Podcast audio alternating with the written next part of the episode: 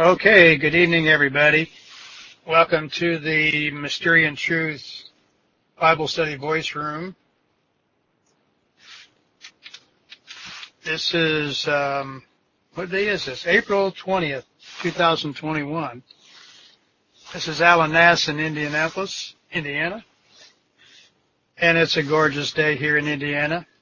You know, it comes a time when you just want to put away all the snow scrapers and snow shovels and uh, driveway ice and bring out the flowers and all this beautiful stuff for the spring and it's it's so wonderful and if, uh, I'm sitting here looking out my window and we have about an inch or two of snow on the ground and it is dumping it down heavy right now. Looks like the middle of January.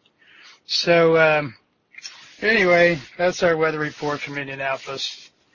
Uh, open your books, uh, open your Bibles to the book of Acts. We're going to work from there now. And uh, let's start with a word of prayer. Heavenly Father, we thank you for this evening. We thank you for those folks who are uh, here to listen to your word of truth. We ask you to bless them and open their ears and open their eyes and their understanding and uh, bless them and bless the speaker and bless your words and may they be the words of truth of your word. We ask you to bless all the members of the body of Christ in the name of Jesus Christ, our head and our Savior and our Lord. Amen. okay, this is a lesson on Paul versus the 12 apostles. This is part number one of two parts. And um, ask a question. How many Christians, in quotes, Christians, today believe that Paul was one of the 12 apostles?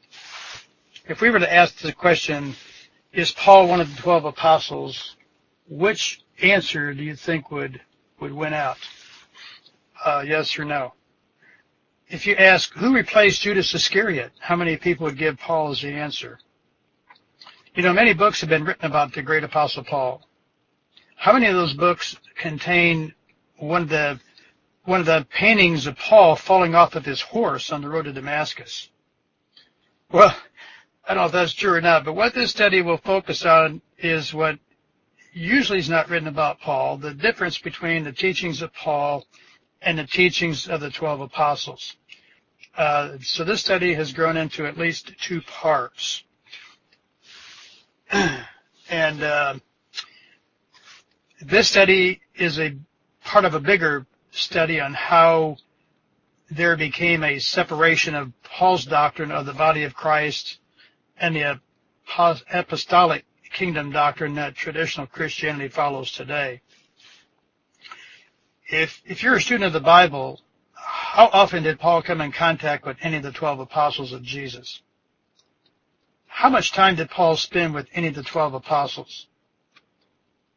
Were Paul and the 12 apostles best friends?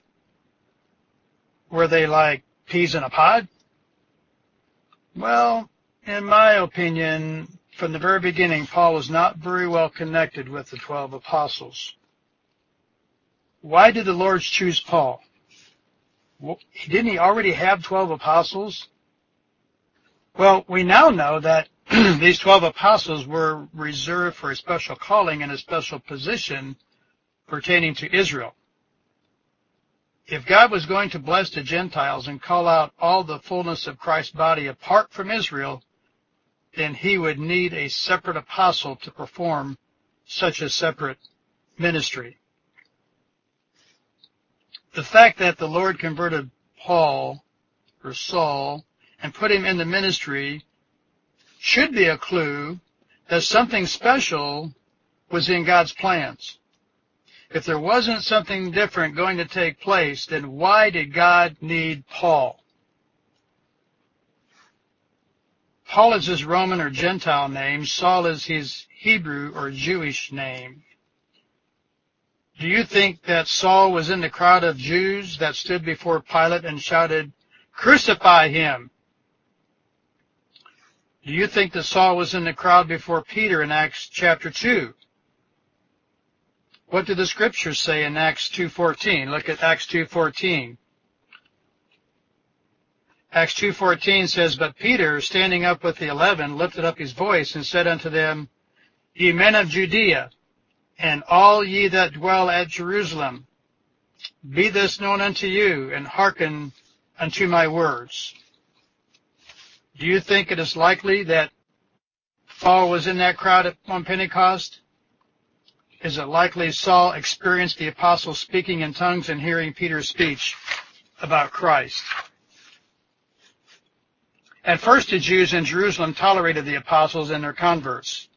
However, whenever somebody spoke up and blamed the Jews for killing Jesus the Christ, they were either imprisoned as Peter and other apostles in Acts chapter 5 or stoned to death as Stephen in Acts chapter 7. Think about what happened after Pentecost in Jerusalem when Paul was a zealot. It appears that Paul stood up against everything Peter and the disciples of Jesus preached. The first mention of Saul is in Acts 7:58 at the stoning of Stephen, Acts 7:58.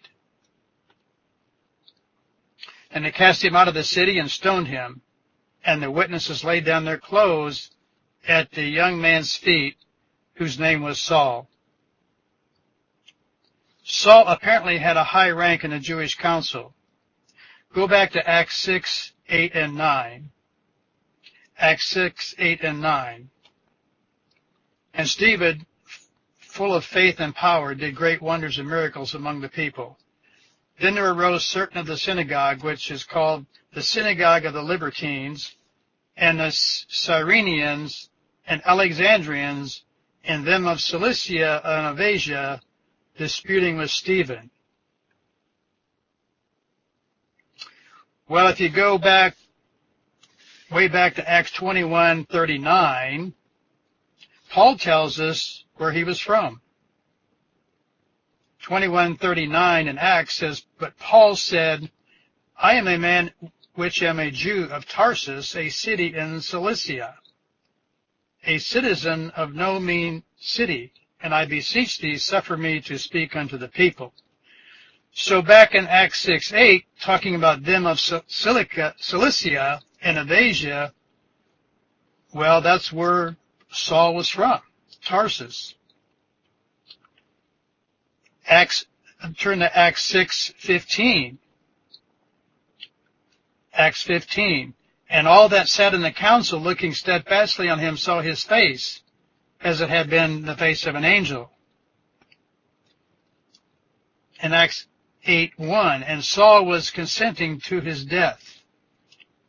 And at that time, there was a great persecution against the called out assembly that was at Jerusalem.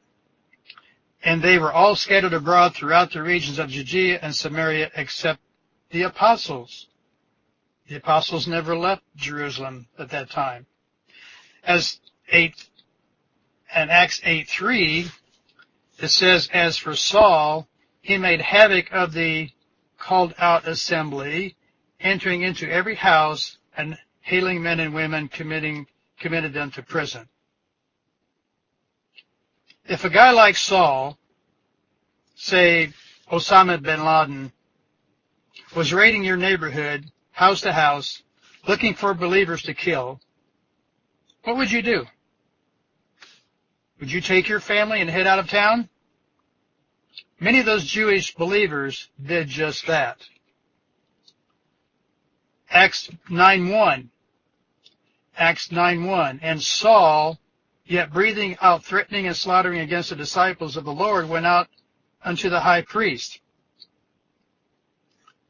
And 9.2 And desired of him letters to Damascus, to the synagogues, that if he found any this way, whether they were men or women, he might bring them bound unto Jerusalem. Have you ever really thought about what kind of man Saul was before his conversion? He was a top ranking radical Jewish terrorist. In Acts 9:13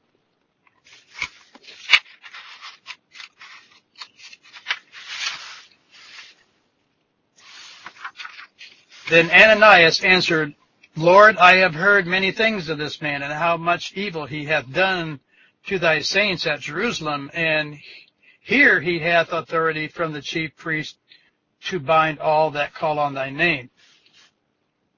Saul became like Nimrod, a mighty hunter of men. Saul was the ringleader of this persecution of the called out ones. This was so serious that it caused many to vacate their homes and to scatter and relocate far away to avoid torture, imprisonment, or death. We have known such people today, which we call terrorists, who kill and persecute and scatter people. So what kind of person was Saul to act this way? He was a bad hombre.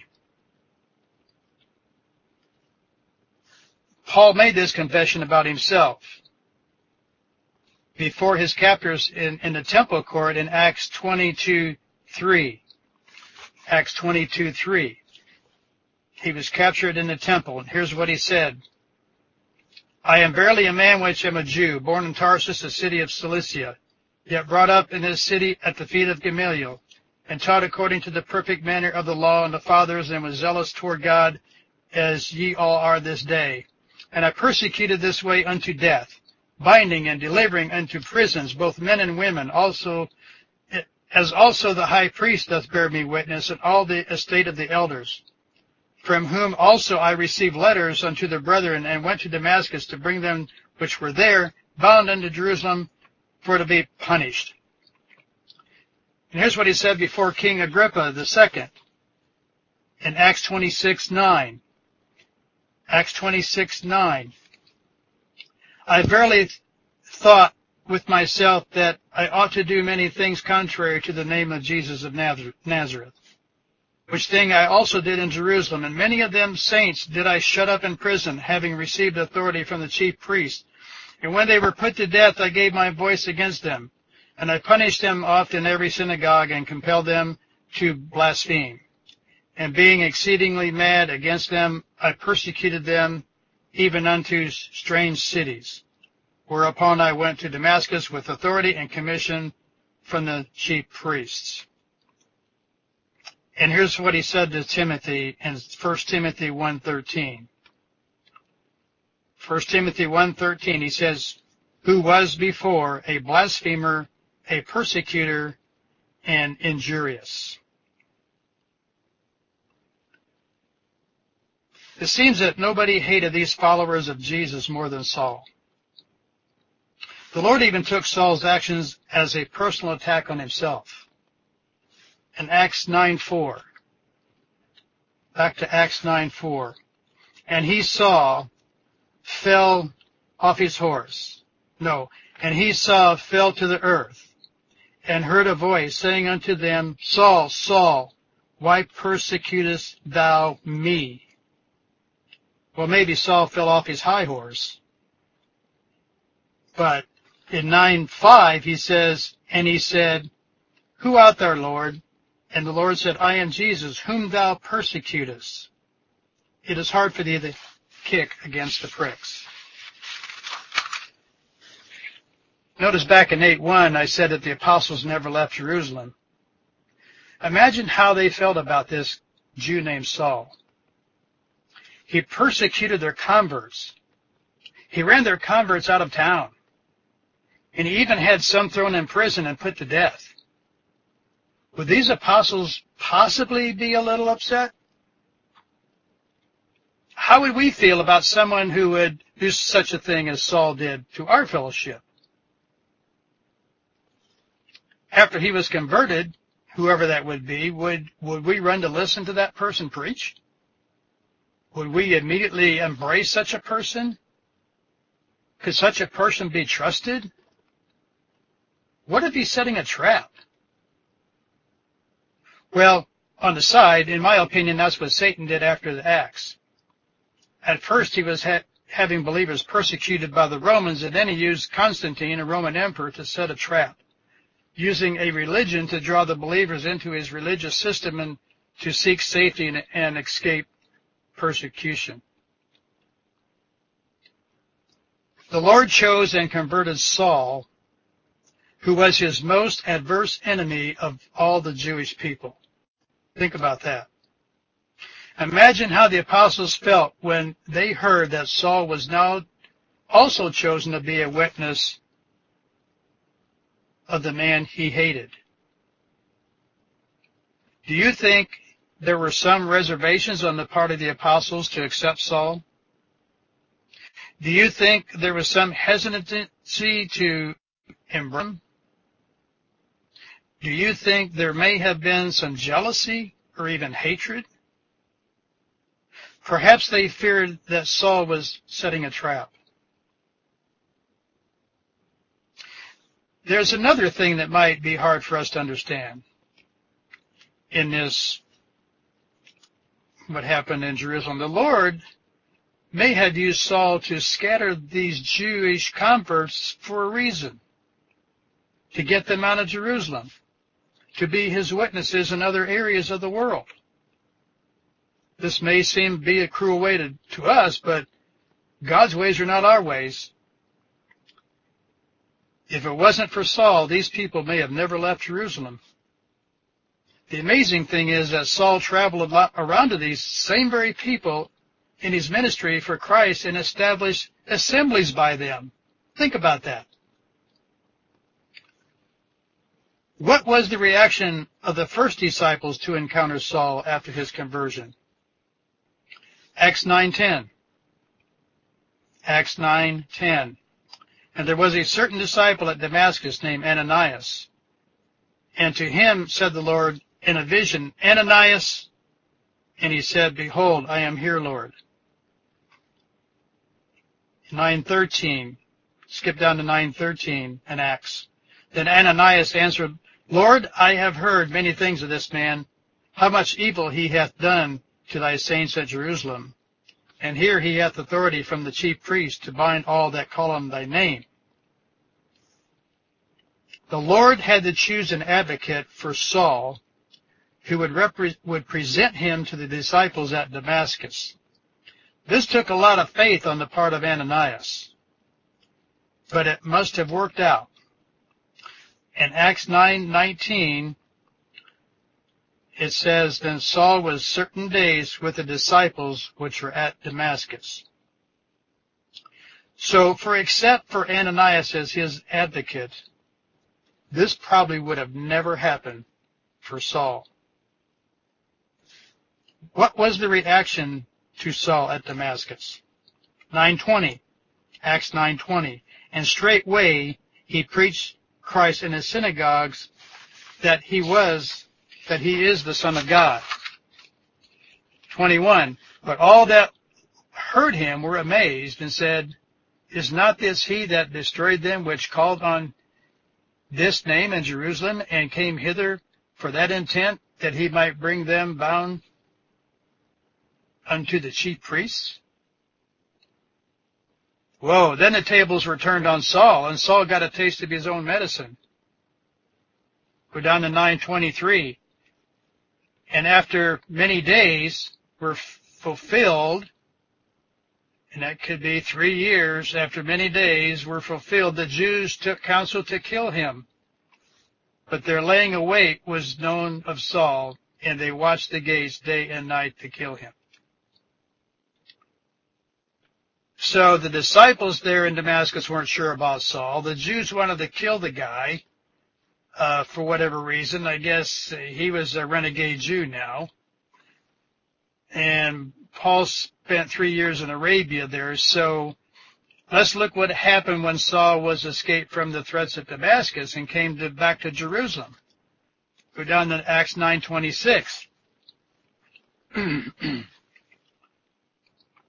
And when Saul was come to Jerusalem, he essayed or tried to join himself to the disciples, but they were afraid of him and believed not that he was a disciple. So the first time Saul returned to Jerusalem, even after three years had passed, they greatly feared him there. Verse 27, But Barnabas took him and brought him to the apostles and declared unto them how he had seen the Lord on the way and that the Lord had spoken to him, and now he had preached boldly at Damascus in the name of Jesus. So who is, who is this Barnabas guy? How did he know Saul?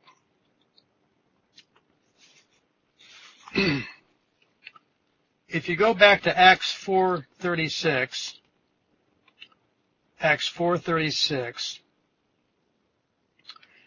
and it says, and Joses, J-O-S-E-S, Joses, who by the apostles was surnamed Barnabas, which is being interpreted the son of consolation, a Levite and of the country of Cyprus.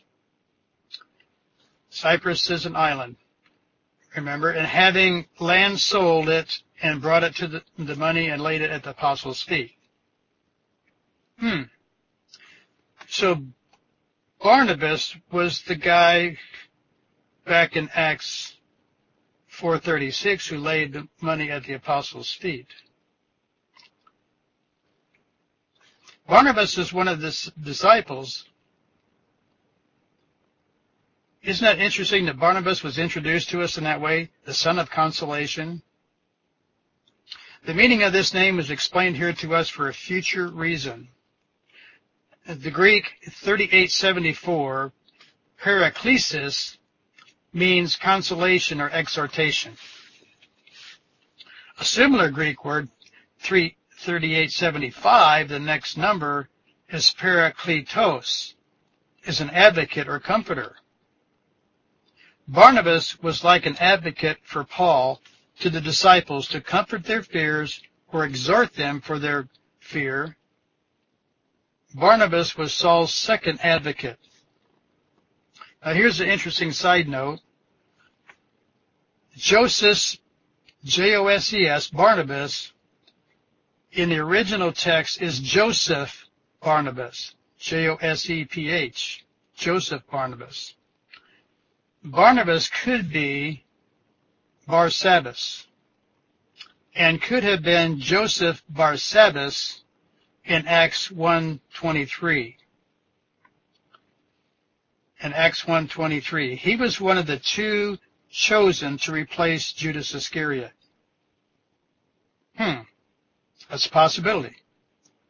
In Acts 15.22, in Acts 15.22, there was a Judas Barsabbas who was sent to Antioch with Paul and Barnabas. Judas Barsabbas could be the brother of Joseph Barsabbas. So Judas could have been a brother to Barnabas. This Judas um, went to them with, to Antioch. And then John Mark, according to Colossians, is Barnabas' cousin. Um, I'll get back to that in a minute, that reference. So let's go, that's just a side note about Barnabas, he laid the money at the apostles' feet. He could have been the same guy that was chosen to replace Judas Iscariot, but Matthias was chosen because maybe the Lord had another plan for Barnabas. Acts 9:27. But Barnabas took him and brought him to the apostles and declared unto them how he had seen the Lord in the way and he had spoken to him and loved and how that he had preached boldly at Damascus in the name of Jesus. Can we insert here what Paul wrote in Galatians? Galatians 1.18. in Galatians 1.18, Paul said, Then after three years I went up to Jerusalem to see Peter, and abode with him fifteen days. But other of the apostles saw I none, save James the Lord's brother. So Paul was with Peter 15 days in Jerusalem. Boy, would I would like to be a fly on the wall to hear what was going on there. Um, this is the first time Peter met this guy that was killing all of his converts. Whoa, I bet that 15 days was interesting. The only apostle Saul met in Jerusalem was Peter for 15 days. This James was not one of the two apostles by that name. This James is the brother of Jesus and a disciple. My thinking is that Peter handed Saul over to James, who was the leader of the assembly at Jerusalem. Here, James, you take this guy. Acts 9:28. Go back to Acts 9:28. And he, Saul, was with them, the disciples, coming in and going out at Jerusalem. So, the question is here, doesn't say he was with any apostles, he was with disciples. So, the only really apostle Paul ever saw there was Peter for 15 days. So Paul did spend some time ministering with the disciples in and around Jerusalem. Acts 9:29. And he spoke boldly in the name of the Lord Jesus and disputed against the Grecians, the Greek-speaking Jews, but they went about to slay him. So now Saul is on the receiving side of the hatred from the Jews in Jerusalem as he was in Damascus verse 930, which when the brethren knew, they brought him, Saul, down to Caesarea and sent him forth to Tarsus, which is Saul, Saul's home, Saul's hometown. So the fear of persecution eased because Saul had been converted and he had left the area. As Saul was beginning to stir up the Jews against the called out ones again in Jerusalem. So Saul being now on their side, it seemed as though they were saying, thanks Saul, but no thanks. Are you trying to get us killed? And verse 931, then had the called out ones rest or peace throughout all Judea and Galilee and Samaria and were edified and walking in the fear of the Lord and in the comfort of the Holy Ghost were multiplied. So things began to settle down in and around Jerusalem after Saul was sent back home to Tarsus. Saul was not only rejected by the Jews, but he was also being protected, but also at the same time being rejected by the disciples. Saul was being way too zealous as far as these disciples were concerned. At first, Saul was a hindrance to the growth of believers because of his reputation. In Jerusalem, Saul was well known as a renegade Jew, and the Jews hated him. But now that Saul had been activated by the Lord, a divine change was about to take place. We return to Peter and his encounter with the Roman centurion, a Gentile named Cornelius. Acts 10:34. Acts 10:34. Then Peter opened his mouth and said, of a truth I perceive that God is no respecter of persons. But in every nation he hath he that feareth him and worketh righteousness is accepted with him. In Acts 10:45, and they of the circumcision which believed were astonished, as many as came with Peter, because that on the Gentile also was poured out the gift of the Holy Ghost. Acts 11:18, down to Acts 11:18. When they heard these things, they held their peace and glorified God, saying, Then had God also to the Gentiles granted repentance unto life. So now that Paul's been activated, the Gentiles are being uh, included in. Acts 11:22. Then tidings of these things came unto the ears of the called out ones, which were in Jerusalem, and they sent forth Barnabas that he should go as far as Antioch. 1125, then Barnabas departed to Tarsus to seek Saul. So now Saul was brought back into the picture again by Barnabas. Where would Saul be without Barnabas, his advocate? Verse 1126 when they had found him, he brought him into unto Antioch. And it came to pass that a whole year they assembled themselves together with the assembly, called out ones, and taught much people. And the disciples were called Christians first at Antioch. This is Antioch, Syria. And we talked about that word Christian and called Christians last time. Acts 11:29 Then the disciples, every man according to his ability, determined to send relief unto the brethren which were dwelt in Judea, which also they did, and sent it to the elders by the hands of Barnabas and Saul. So this was Saul's second of five visits to Jerusalem. After the death of Herod Agrippa I, who had James the apostle killed and Peter was in prison, Barnabas and Saul returned to Antioch, Syria. So go to Acts 12:25.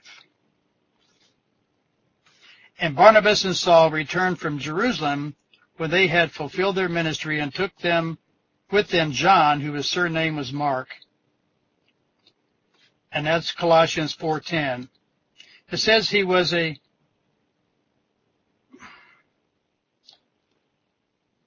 it says he was a cousin to Barnabas. Now in that verse when it talks about he was a sister's son, my sister's son is a nephew, right? Isn't your sister's son a nephew? Well, I think in the Greek, what it meant was that Barnabas's mother and Mark's mother were sisters. Um, so they, they would make them cousins. That's just how they said it in those days. So Acts 13:2, as they ministered to the Lord and fasted, the Holy Ghost said, "Separate me Barnabas and Saul for the work wherein I am called them, whereunto I have called them." Paul and Barnabas departed from Antioch, Syria, and went to Seleucia, was a port, and there they had to sail to the island of Cyprus into the cities of Salamis and Paphos. Where was Barnabas from? Cyprus. So, now the Holy Ghost became Saul's third advocate, Parakletos, and changed his name to, to Paul, which is his Roman or Gentile name to fit his foregoing ministry. So the Holy Ghost said, separate me, Barnabas and Saul, for the work wherein I've had them, I have called them. So verse 13:9, it says, then Saul, who was also called Paul, filled with the Holy Ghost, set his eyes on him. And Paul and Barnabas went to Perga and then Antioch and Pisidia. So jump down to verse 1346. Then Paul and Barnabas waxed bold and said, It was necessary that the word of God should first have been spoken unto you, but seeing that you put it from you and judge yourselves unworthy of everlasting life, lo, we turn to the Gentiles. So from Acts 13:4 to Acts 14:28, Paul and Barnabas completed their first missionary journey. Acts 14:26. Thank you, Tony. You're doing a good job. Acts 14:26. And thence sailed to Antioch, Syria, for whence they had been recommended to the grace of God for the work which they fulfilled. So they made a complete circle from Antioch, Syria, up to Antioch, Pisidia, Iconia, Lystra, and back, all the way back to Antioch, Syria. And when they were come and had gathered the assembly together, they rehearsed all that God had done with them and how he had opened the door of the faithful to the, of, faith unto the Gentiles. At 1428, and they were abode a long time with the disciples. Notice that during these events, Saul was with the disciples and not the 12 apostles. Then in Acts 15, 6 through 29, which we don't have to go there, there is a famous council at Jerusalem on what to require of the Gentiles. Paul and Barnabas bring Titus from Antioch to Jerusalem. As we read Paul's account of this in Galatians 2, we can experience Paul's encounter with the same Peter and James he first met 11 years prior with John also now present here. This is where the distinction between Paul's ministry and apostles' ministry was established. Paul and Barnabas returned to Antioch for a while and then they planned to move on. As Paul launches his second ministry journey from Antioch, Syria, Paul and Barnabas separate. Barnabas takes John Mark, his cousin, according to Colossians 4:10, to Cyprus. That's back home for them, while Paul takes Silas through Syria and Cilicia to Derbe and Lystra. Turn to Acts 15:39. And then and and the contention was so sharp between them that they departed asunder one from another, and so Barnabas took Mark and sailed unto Cyprus, and Paul chose Silas and departed, being recommended by the brethren unto the grace of God. It is apparent that the Lord's purpose for Barnabas has come to a close. We mustn't underestimate the role of Barnabas in the Lord's plan for Paul. What would Paul have done without Barnabas? How would Paul have worked his way into the fellowship of the disciples at Jerusalem? The Jews wanted to kill him. The disciples were afraid of him. Many disciples had a hard time validating that Paul was a true apostle. Some of Paul's epistles verify this fact. So it seems like the role of the apostle Barnabas was to be the Lord's advocate for bringing forth to the disciples in Jerusalem and also bringing in Paul from Tarsus to Antioch, Syria, to minister to the Jews first. Then the Holy Spirit separated Barnabas and Saul from the other disciples, which took them to Antioch, Pisidia, where they turned to, from the Jews to the Gentiles for the first time. Then Saul and Barnabas worked, worked their way back to Antioch, Syria, where, where a conflict arose. After the conference in Jerusalem, Paul and Barnabas continued their ministry. Barnabas was with Saul on his first three visits of the five to Jerusalem. Eventually, Paul and Barnabas departed asunder, and then Timothy and Luke came in on the scene. At first, the Lord called Ananias, the disciple, to be Saul's advocate.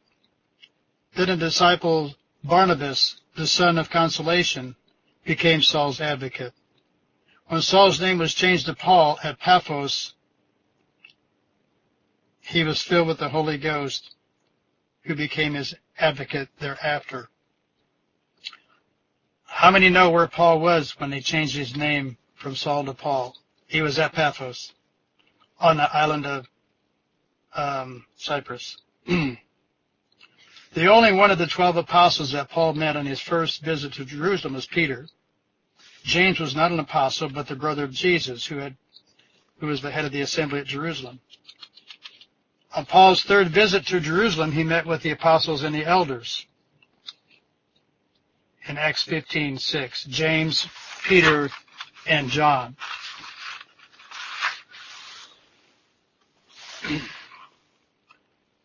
and seem to be pillars as Paul describes Galatians 2:9. This is the first time Paul meets with all the 14 apostles, all the apostles 14 years after his conversion. The next time on his fifth and last visit to Jerusalem in Acts 21:17 through 18, these two meetings were confrontational.